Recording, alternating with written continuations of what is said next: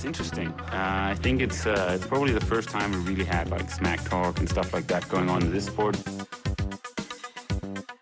He's definitely been more successful here. I mean, in Hawaii, I've beaten him up many times, and he knows that. When all the people aren't around him, patting him on the back, and he looks at himself in the mirror at night when there's no one else, he knows I'm the real deal. Some people talk and they never won Ironman in Hawaii, so I could talk. I won twice. Velkommen tilbage til Trioraklet. Det er et stykke tid siden, jeg har udgivet sidst, men hvilken fornøjelse det er at byde tilbage. Ikke en lille forvirret pige fra Rebilt, men en stakkels forvirret dreng ude fra Skødstrup. Og jeg ved ikke, nu vi kommer begge to fra Aarhus, Christian, og kender Chilly Claus. Han plejer at operere i de her skalaer med vindstyrke. Frankfurt i dag. Hvor skal vi hen vindstyrkemæssigt i forhold til, hvor hårdt det var? Jamen der vil vi helt op i en 15, den der, hvor man kan mærke det alle de gode steder. Det var virkelig grimt. Men altså på en fed måde. Jeg vil sige, at anden gang jeg kom i mål, jeg kunne ikke... og sådan tror jeg faktisk, at vi alle tre havde det, men jeg kunne ikke... det gjorde bare ondt, så jeg kunne ikke finde nogen passende position der på gulvtæppet i målområdet. Lad os lige prøve at tage den. Du siger, at de folk lige omkring det, de havde det på samme måde. Hvis man kigger på top 4, så er det alle sammen atleter, der kommer fra sådan et low, altså folk, der tidligere har præsteret rigtig højt, og så kommer man måske lidt fra en bølgedal og på vej op. Du var den eneste af dem, der havde et Kona-slot, så det er også noget med at gøre, at det er altså folk, der søger redemption. Tror du også, det har haft en indvirkning på, at folk de har virkelig gået til grænsen for at vise sig selv, sponsorer, det hele, at det var altså i dag, at der skulle præsteres? Det kan godt være. Altså nu ved jeg ikke, hvordan sådan Patrick har haft det personligt, men han har også haft, man kan sige, det er jo lang tid siden, han har lavet et stort resultat, og han har desværre så haft mange DNF'er, og David McNamee sagde også her i pressekonferencen, at han har været tæt på at indstille karrieren. Der er room service. Nej. Vi er altså live her op fra hotellet i Frankfurt. Det er bare en del af charmen. Skal der lige holde sådan en pause, Christian, eller klarer vi den? Nej. Det er bare min mor, der skal have sin mobiltelefon. Men det er så godt. Og hils i øvrigt.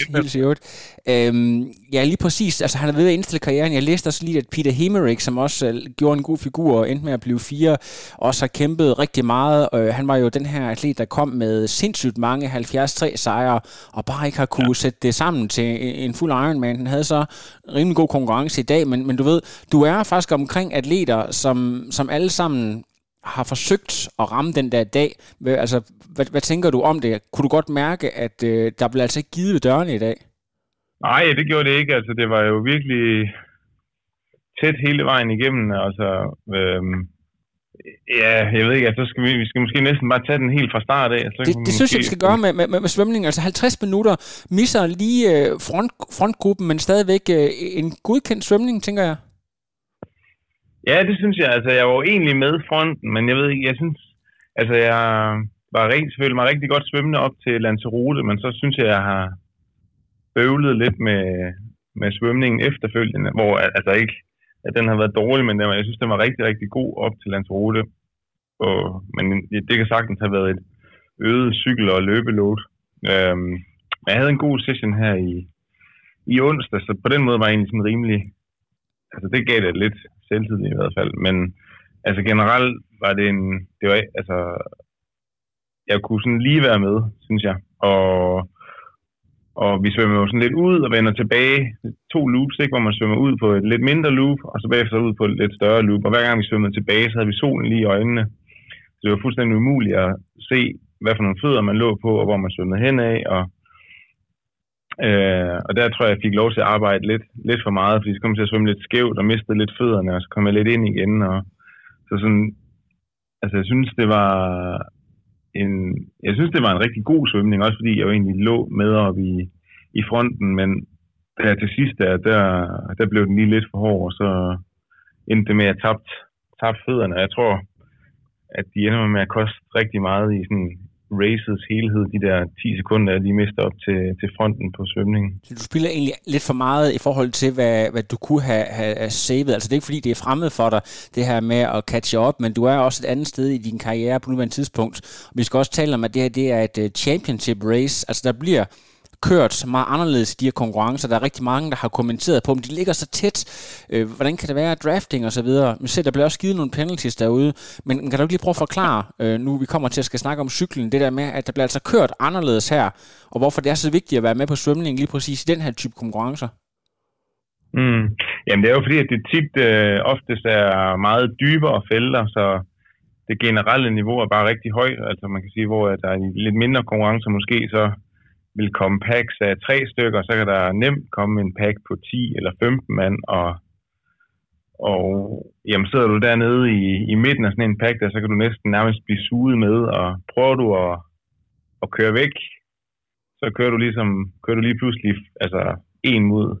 I det her tilfælde var vi 9 i gruppen, ikke? Men så er der 8 andre, der har en interesse i, at det hul, at det skal lukkes. Så på den måde, at er der nemt nogen, der kan suge ind og prøve at trække resten af gruppen med op. Så det gør det bare ekstremt svært at komme væk fra større grupper i hvert fald. Lige præcis. Det fandt jeg også.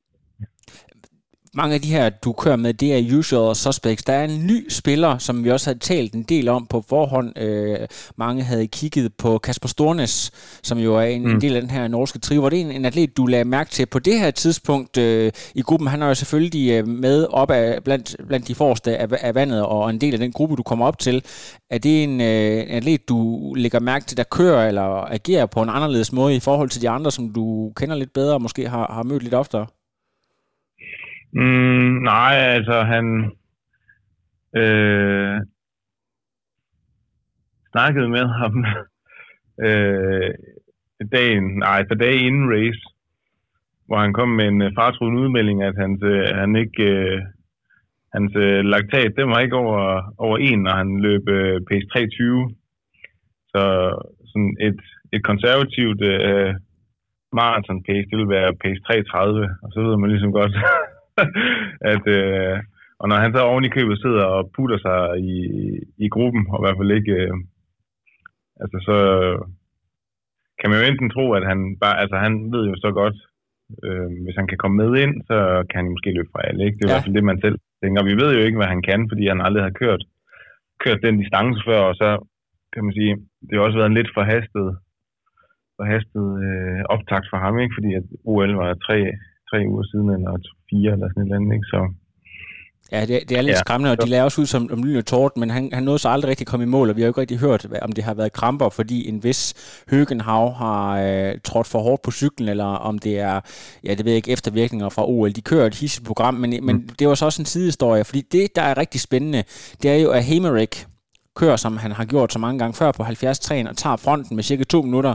Og hvis man så kigger på de her splits, og det er så der, du skal gøre mig lidt klogere, fordi at hvis man sidder og kigger på splits, så er du og gruppen her bagud med cirka 2 minutter fra 115, og så hvis man kigger igen omkring det næste split, der ligger knap 28 km senere, så er du altså sat den her gruppe med omkring 4 minutter, så det er altså 6 minutter, altså først hentet, og så yderligere.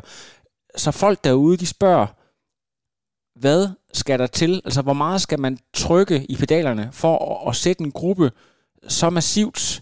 Og hvordan laver man egentlig det her ryg? Altså, er det ligesom vi ser i cykelløb, man siger, okay, nu har vi lige været forbi en aid station, nu er det smart at rykke, eller hvad? Altså, du kender jo også, som age-grupper har du kørt dernede før, kender ruten ud og ind. Prøv lige at forklare, hvad der sker der, hvor du slipper afsted, og hvilke tanker der er gennem hovedet på det der. Jamen, altså, for det første, så igen havde jeg måske et lidt dårligt skifte, så da jeg ligesom kom ud af til 1, der havde jeg 1 minut op til fronten.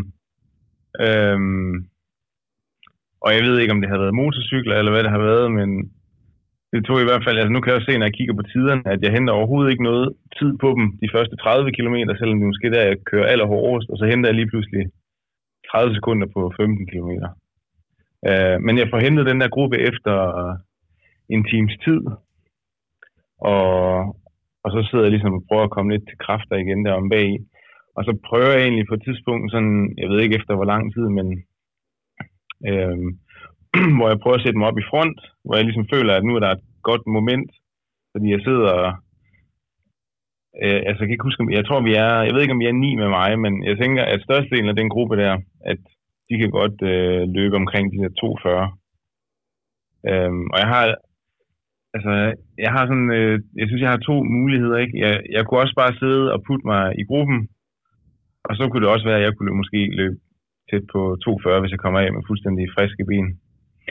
Eller så kan jeg prøve at angribe gruppen, og så få et hul, men så selvfølgelig løbe lidt langsommere, men jeg kan godt lide at på den måde at være lidt i kontrol. Og jeg vidste jo godt, altså, jeg ville aldrig nogensinde kunne løbe fra sådan en som Stornes eller Patrick Søll. Altså, hvis jeg gerne ville, jeg tog ned for at få et rigtig godt resultat, ikke? Og jeg havde besluttet mig for at prøve at køre for at vinde. Så ja, taktikken blev ligesom at prøve at angribe. Så den første gang, jeg prøver, sætter jeg mig op i front og kører sådan noget 380 watt eller sådan noget i en 5 minutter. Og ja, der sker egentlig ikke så meget. Og der holder gruppen egentlig på. Og jeg tror, måske, altså det der var lidt problemet, det var, at i den der chase pack der, at altså motorcyklerne gjorde egentlig et rigtig godt stykke arbejde i det, at jeg synes, den der lå og førte gruppen, og også den, der ligesom blev filmet, at der var de gode til at holde sådan en halv meter, sådan at de ikke lå, og der var i hvert fald ikke noget draft der. Og så lå der en masse race marshals bag ved den, men jeg tror også bare, det gjorde, at de har måske haft 2 meter ud til dem, der lå og draftede på førerrytteren. Så du ved, jeg ved ikke, om du kan fornemme, at det så giver sådan en eller anden, at man nærmest bare kan blive suget med. Så hvis der er en, der ligger og trykker hårdt i front, så skal man måske træde markant mindre for ligesom at følge med. Men der skete så ikke noget. Og ja, det var så måske lidt en tændstik, der ligesom blev brændt der, fordi at i en Ironman vil man jo helst prøve at køre sådan rimelig kontrolleret, ikke? Og hver gang man skal op og spike, og jeg havde også lige kørt en hel time på inden, hvor at intensiteten var ret høj. Så ja... Men det prøver jeg egentlig igen lidt senere, og der kommer så et hul, men som så bliver lukket en gang til. Og der har jeg det lidt sådan, at på det tidspunkt, der har jeg måske, jeg føler, at jeg har et skud i bøssen til at komme væk, fordi hver gang jeg prøver at bruge kræfter og brænde nogle tændstikker på at komme væk, og jeg ved selvfølgelig ikke, om de også har gjort det samme,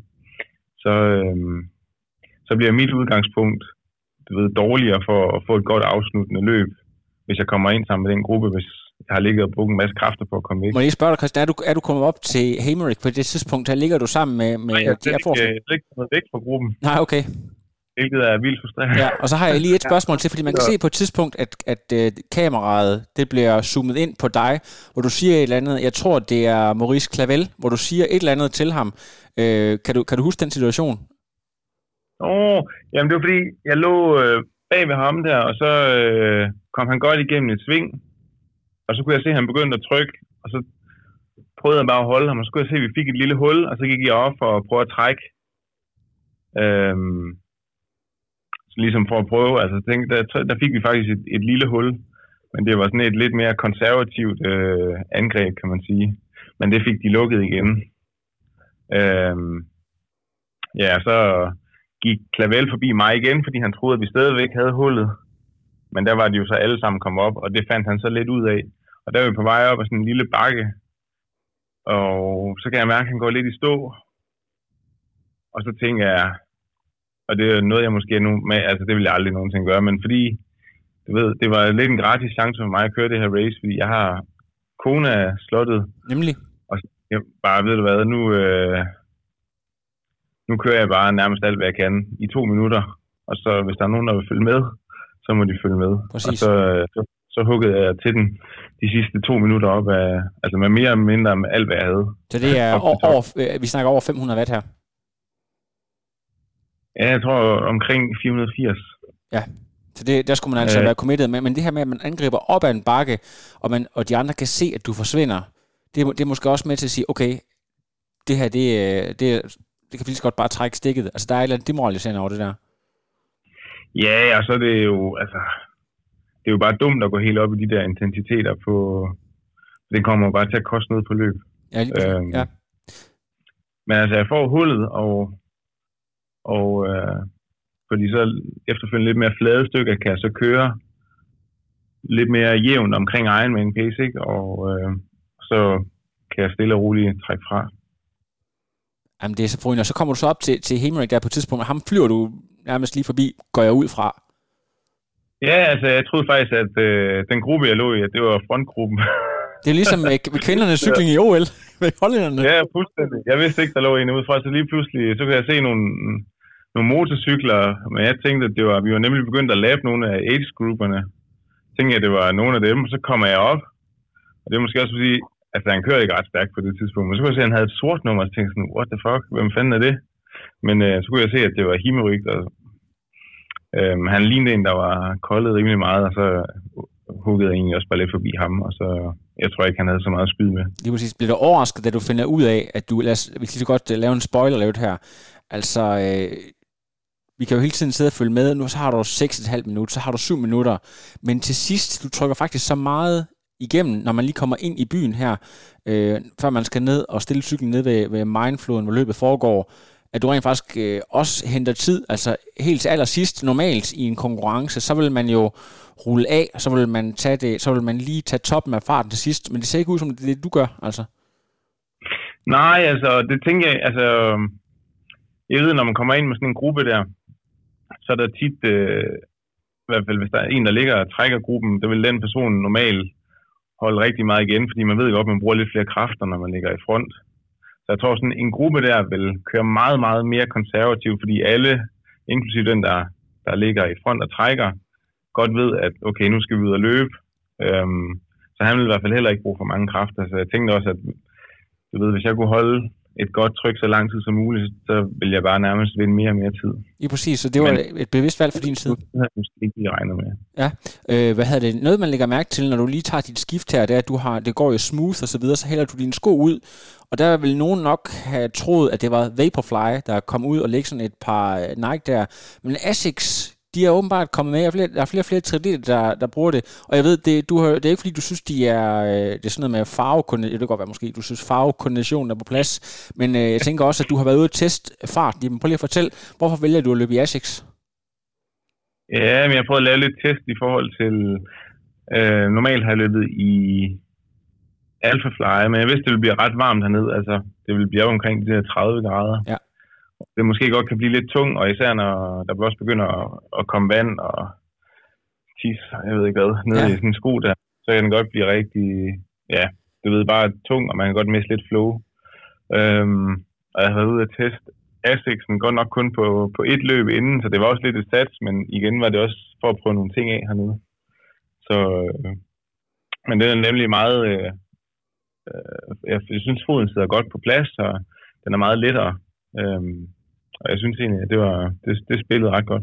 Nu har jeg ikke alle dine konkurrencer i hovedet, det burde jeg jo selvfølgelig have, men et 8 minutter lead i den største Ironman-konkurrence på europæisk jord, nærmest i hele verden, det er jo ret sindssygt. Altså, og så har du selvfølgelig også den fordel, at du skal løbe 4 loops, hvor man så kan løbe over nogle broer.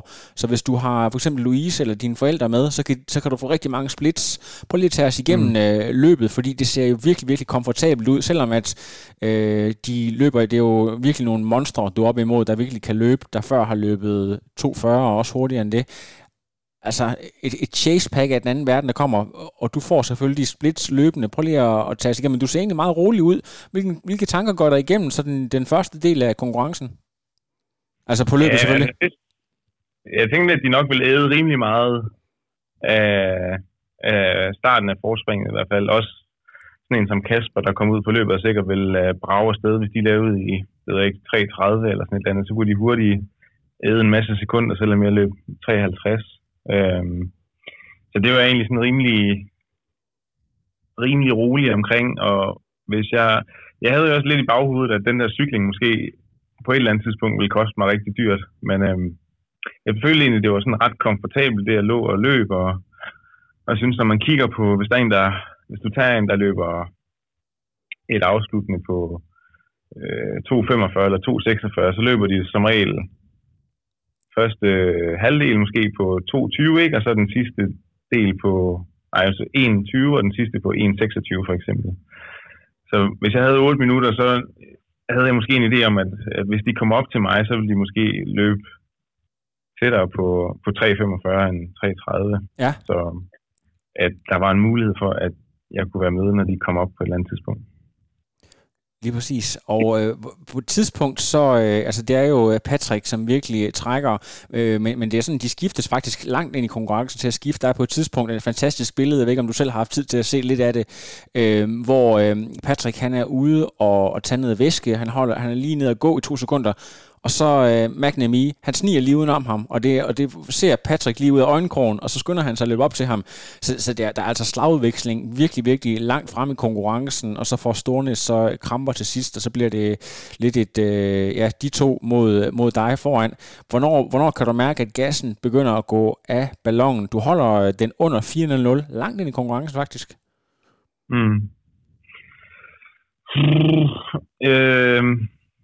Ja, men det er vel nok sådan på, da vi begynder at nærme slutningen af 3. omgang,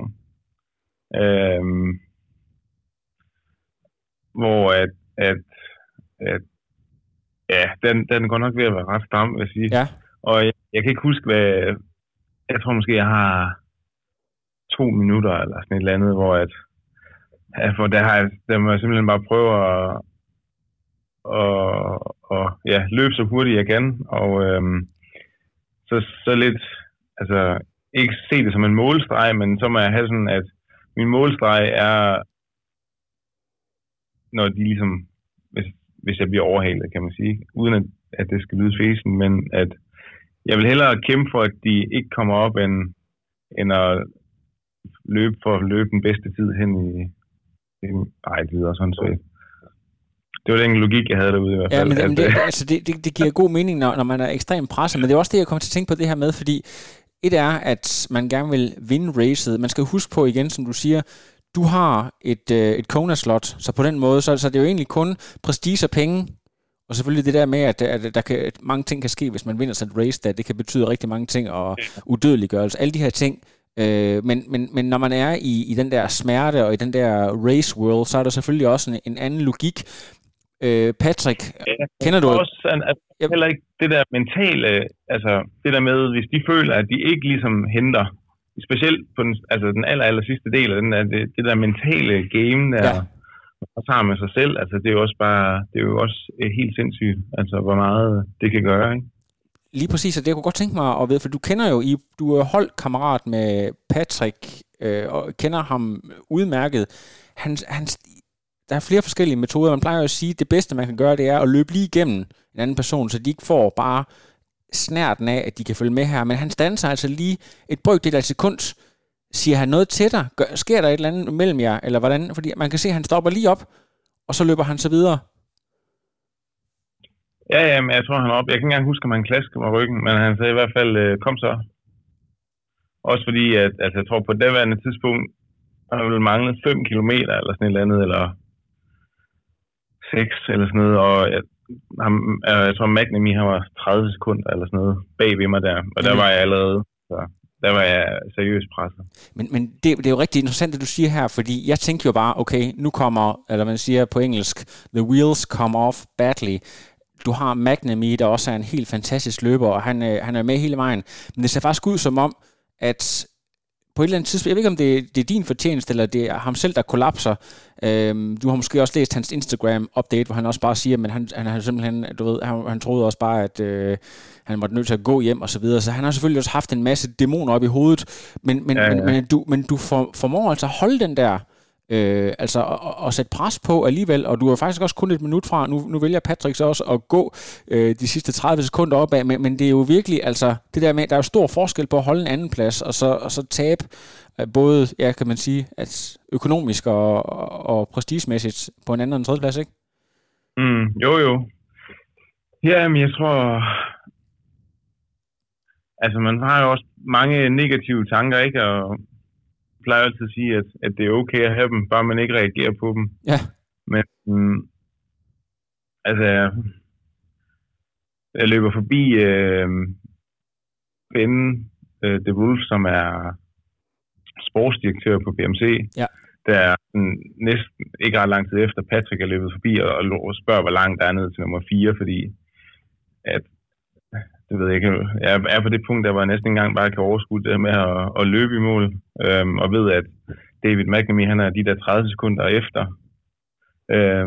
Så altså på en eller anden måde, når jeg i et par kilometer lige at indstille mig på, at det er fint med en tredjeplads. Men altså sådan lidt ud af det blå, jeg ved ikke hvorfor, men så får jeg det vendt til, at nej, fandme nej. Og så får jeg samlet mig lidt op igen, og så får jeg bare kværnet den igennem de sidste kilometer. Prøv lige at tage igennem det her, fordi du ved, 4 loops ned i vandet, det er hvad det er. Men det der, når du drejer op i den gamle bydel, op de der 300 meter, der går sådan svagt opad, ja, altså de her gamle huse fra middelalderen, brosten og så videre, hele Frankfurts gamle centrum, det her menneskehav, jeg ved ikke, hvordan med coronarestriktioner, hvordan er det at løbe op der på en anden plads? Ja, og egentlig også... Selvom der er coronarestriktioner, så var der så mange... Man måtte godt komme op og stå i det område, hvis man var sådan en relative, og det var der jo så ret mange af, når der er 500, der racer, ikke? Så det var i hvert fald fyldt godt op. Så det var mega fedt. Og Kinley som medkommentator? Ja, jeg nåede ikke at se ham, men jeg så ham her, til, da vi var også i det der finish line i går som party, hvor jeg lige snakkede kort med ham. Var du for træt til at få goosebumps, eller kan du sådan den der, du har jo været, altså som sagt, som age group, og du kender det udmærket godt, men det der med, altså, du ved, nummer 2 i måske verdens næststørste Ironman, den følelse der? Ja, det er sgu da fedt, og jeg synes også, altså, det er jo fedt, og også når man kører på hold og det hele, og gøre det godt, fordi jeg var selvfølgelig også rigtig glad for min 4. plads på Lanzarote, men jeg havde da også håbet på, at jeg kunne have gjort mere dernede. Og måske ikke, altså det resultat, man kan forhandle nye kontrakter hjem på, så det var fedt at komme ned og vise, at man godt kan, når det virkelig gælder. Og at det så ikke lige blev en sejr, det er jo så... ligesom meget, ja, Patricks fortjeneste, at han også har et vanvittigt afsluttende løb. Vælger simpelthen at løbe 2.39, og så gå de sidste 30 sekunder og stadigvæk være... Jeg tror, jeg læste inde på Tri-Rating, at hvis nu han lige havde speedet lidt op, så kunne han faktisk have slået Jan Frodenos løbsrekord. Men det tænker man jo ikke lige på i det øjeblik der. Så det er altså en mand, der har fart på. Nu skal vi så sige, at der er også sket lidt af en skorevolution siden 2015, ja, eller hvornår han slog rekorden, men stadigvæk selvfølgelig vanvittige resultat af begge to. Jeg kunne egentlig godt tænke mig lige at spørge dig her. Altså det er jo lidt, når vi kigger ned over resultatlisten, du tilhører sådan den første generation efter Messi, Ronaldo i triathlon-regi, svarende til Frodeno, Kinley. De skiftes til at vinde hvert eneste år siden 2014, og så har der været et coronaår, så det vil sige, at det er 7 år siden, at det ikke er en af dem, der har vundet. Hvad tror du, det betyder sådan for jer, der kommer ned og kører dernede? Det er længe siden personligt, ikke bare fordi jeg kender dig, men at der har været så spændende en konkurrence, ofte så har den jo bare været, afgjort nærmest på forhånd. Ja, altså man kan da håbe, at det også giver flere blod på tanden til at komme ned og race det. Altså nu ligger det jo også lidt anderledes, end det plejer, så man kan sige, at det jo har jo så gjort, at sådan nogen som Kinley og Frodeno jo så har fravalgt den... af sådan logistiske årsager, tænker jeg, i forhold til Collins Cup og Hawaii og sådan, men jeg tror da, det er selvfølgelig altid fedt, når de helt store kører, de der store konkurrencer der, men det der med at nej, man også kan være lidt spændende at følge med i, og det også godt kan være en god dynamik hele vejen igennem racet. Nu forstår jeg selvfølgelig godt, hvad du mener, når du siger de helt store, op i Frodeno-skalaen, men vi skal jo ikke glemme, at McNamee, han har altså taget podium på Hawaii, 3 gange. Altså nu ved jeg ikke, hvor mange Ironman efterhånden Patrick har vundet, men er vi ikke oppe på en 4-5 stykker? Altså det er virkelig, Hemerick der, ikke, som har vundet så mange 73 konkurrencer, så det er altså virkelig accomplished names. Hvordan, du skrev til mig tidligere, at din telefon, den var overophedet. Er det væltet ind på, med reaktioner og så videre? Altså der må jo være nogle folk, der simpelthen har fulgt med, og der har været rigtig god dækning og så videre.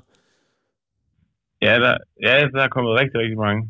Ja, jamen, jeg tror, den var på 50% eller sådan noget, da jeg lagde den ned i tasken inden race morgen, og så var den på 3%, da jeg hævde den op efter race. Så. Der er bare blevet ringet, og Instagram-followet er fordoblet sikkert. Altså, jeg tænker også, det er ikke noget, vi to har talt om indbyrdes, men jeg tænker også, du nævnte det selv lige i en sidebemærkning, det her med kontraktforlængelse osv. Altså, det er jo også noget af et signal at sende helt rigtige tidspunkter og storpræstere på. Holdets 2 store profiler, der præsterer på samme dag på hver sin arena. Du gør det på cyklen, Patrick gør det på løbet på sådan allerøverste hylde. Og vi skal så lige huske, i forhold til din cykling, hvis folk ikke ved det, at det er 184, den er? Ja. Lige præcis, ikke? Så vi er altså op og snakker, og du kommer kun lige over 8 timer, så det kan du vel, hvad vil du gætte på, at man kan, hvis vi siger, at den havde været 180, så er du nede og kysse 750-grænsen, ikke?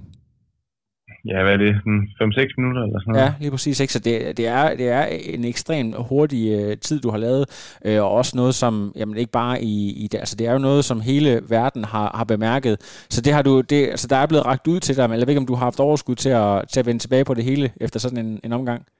Nej, ikke endnu, men jeg skal lige, der har også været, ja, så har jeg ude at spise med Louise og mine forældre, og hygge lidt med dem, og ja, så... Men det tænker jeg da, jeg skal bruge. Vi har også lige en 10 timers køretur hjemme i morgen. Fantastisk. Du skal nok ikke have for meget tid bag rattet at gå ud fra. Nej. Ej, mine ben har det faktisk rigtig godt, synes jeg. Det er sådan lidt efter race. Nu vil vi se i morgen. Der er lige en sidste ting, jeg gerne vil spørge om, det er i forhold til det her med Kona, prep og så videre. Den klassiske måde at gøre det på, det som var god latin i mange år, det var, at de her, hvad kan man sige, dem som var...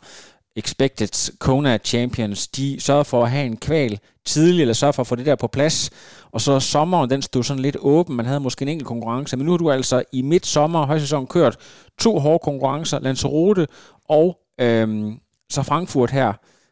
Hvad kommer det til at betyde? Skal du så lidt ned i form, eller tror du virkelig, at du sådan kan bygge videre, og så få en formtop igen der til oktober? Hvad har dig og Torben tænkt jer der?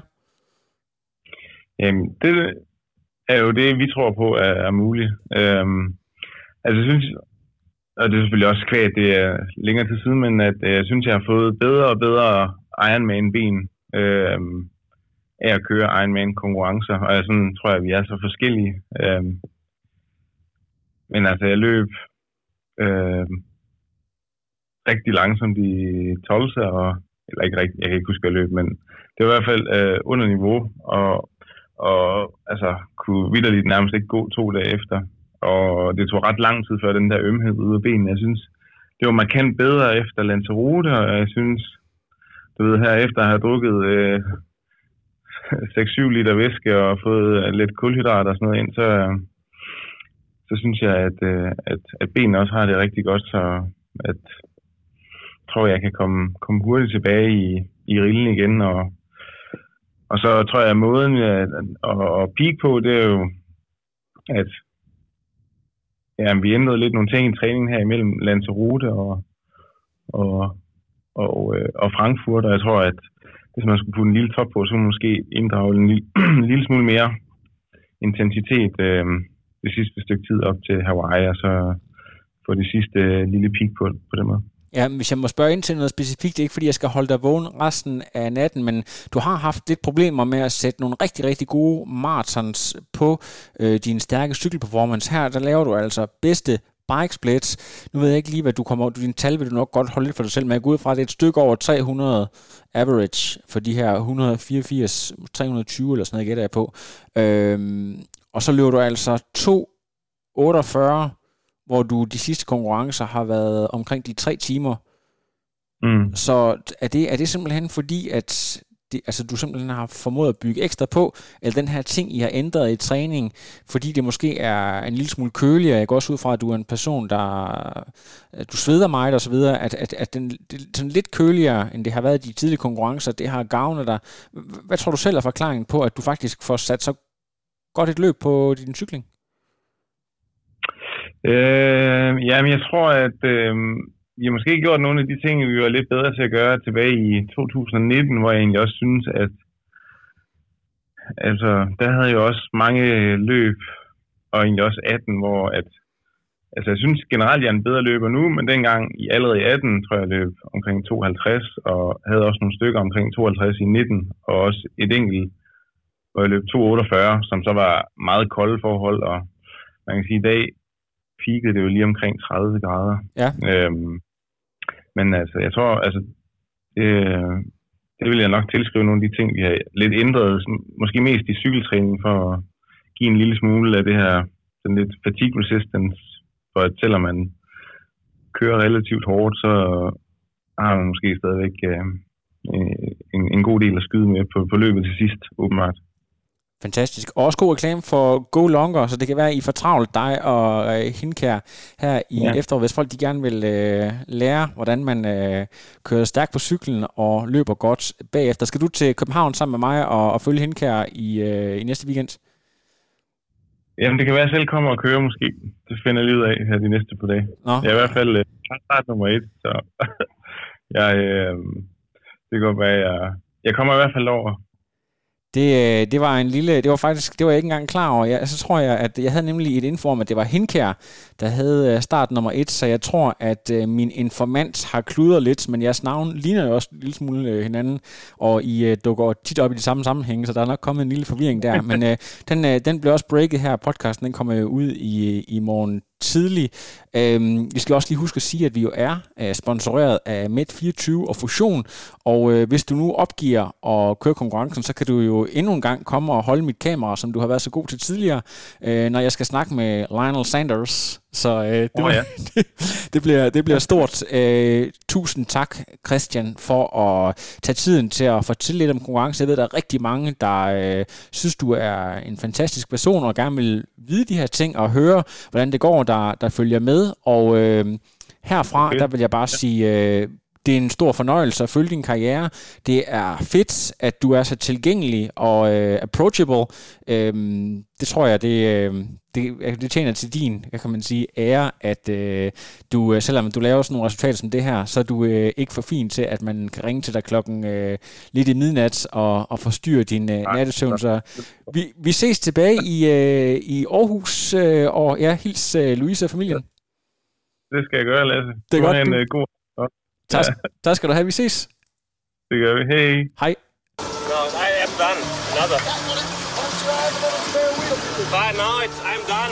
Hej.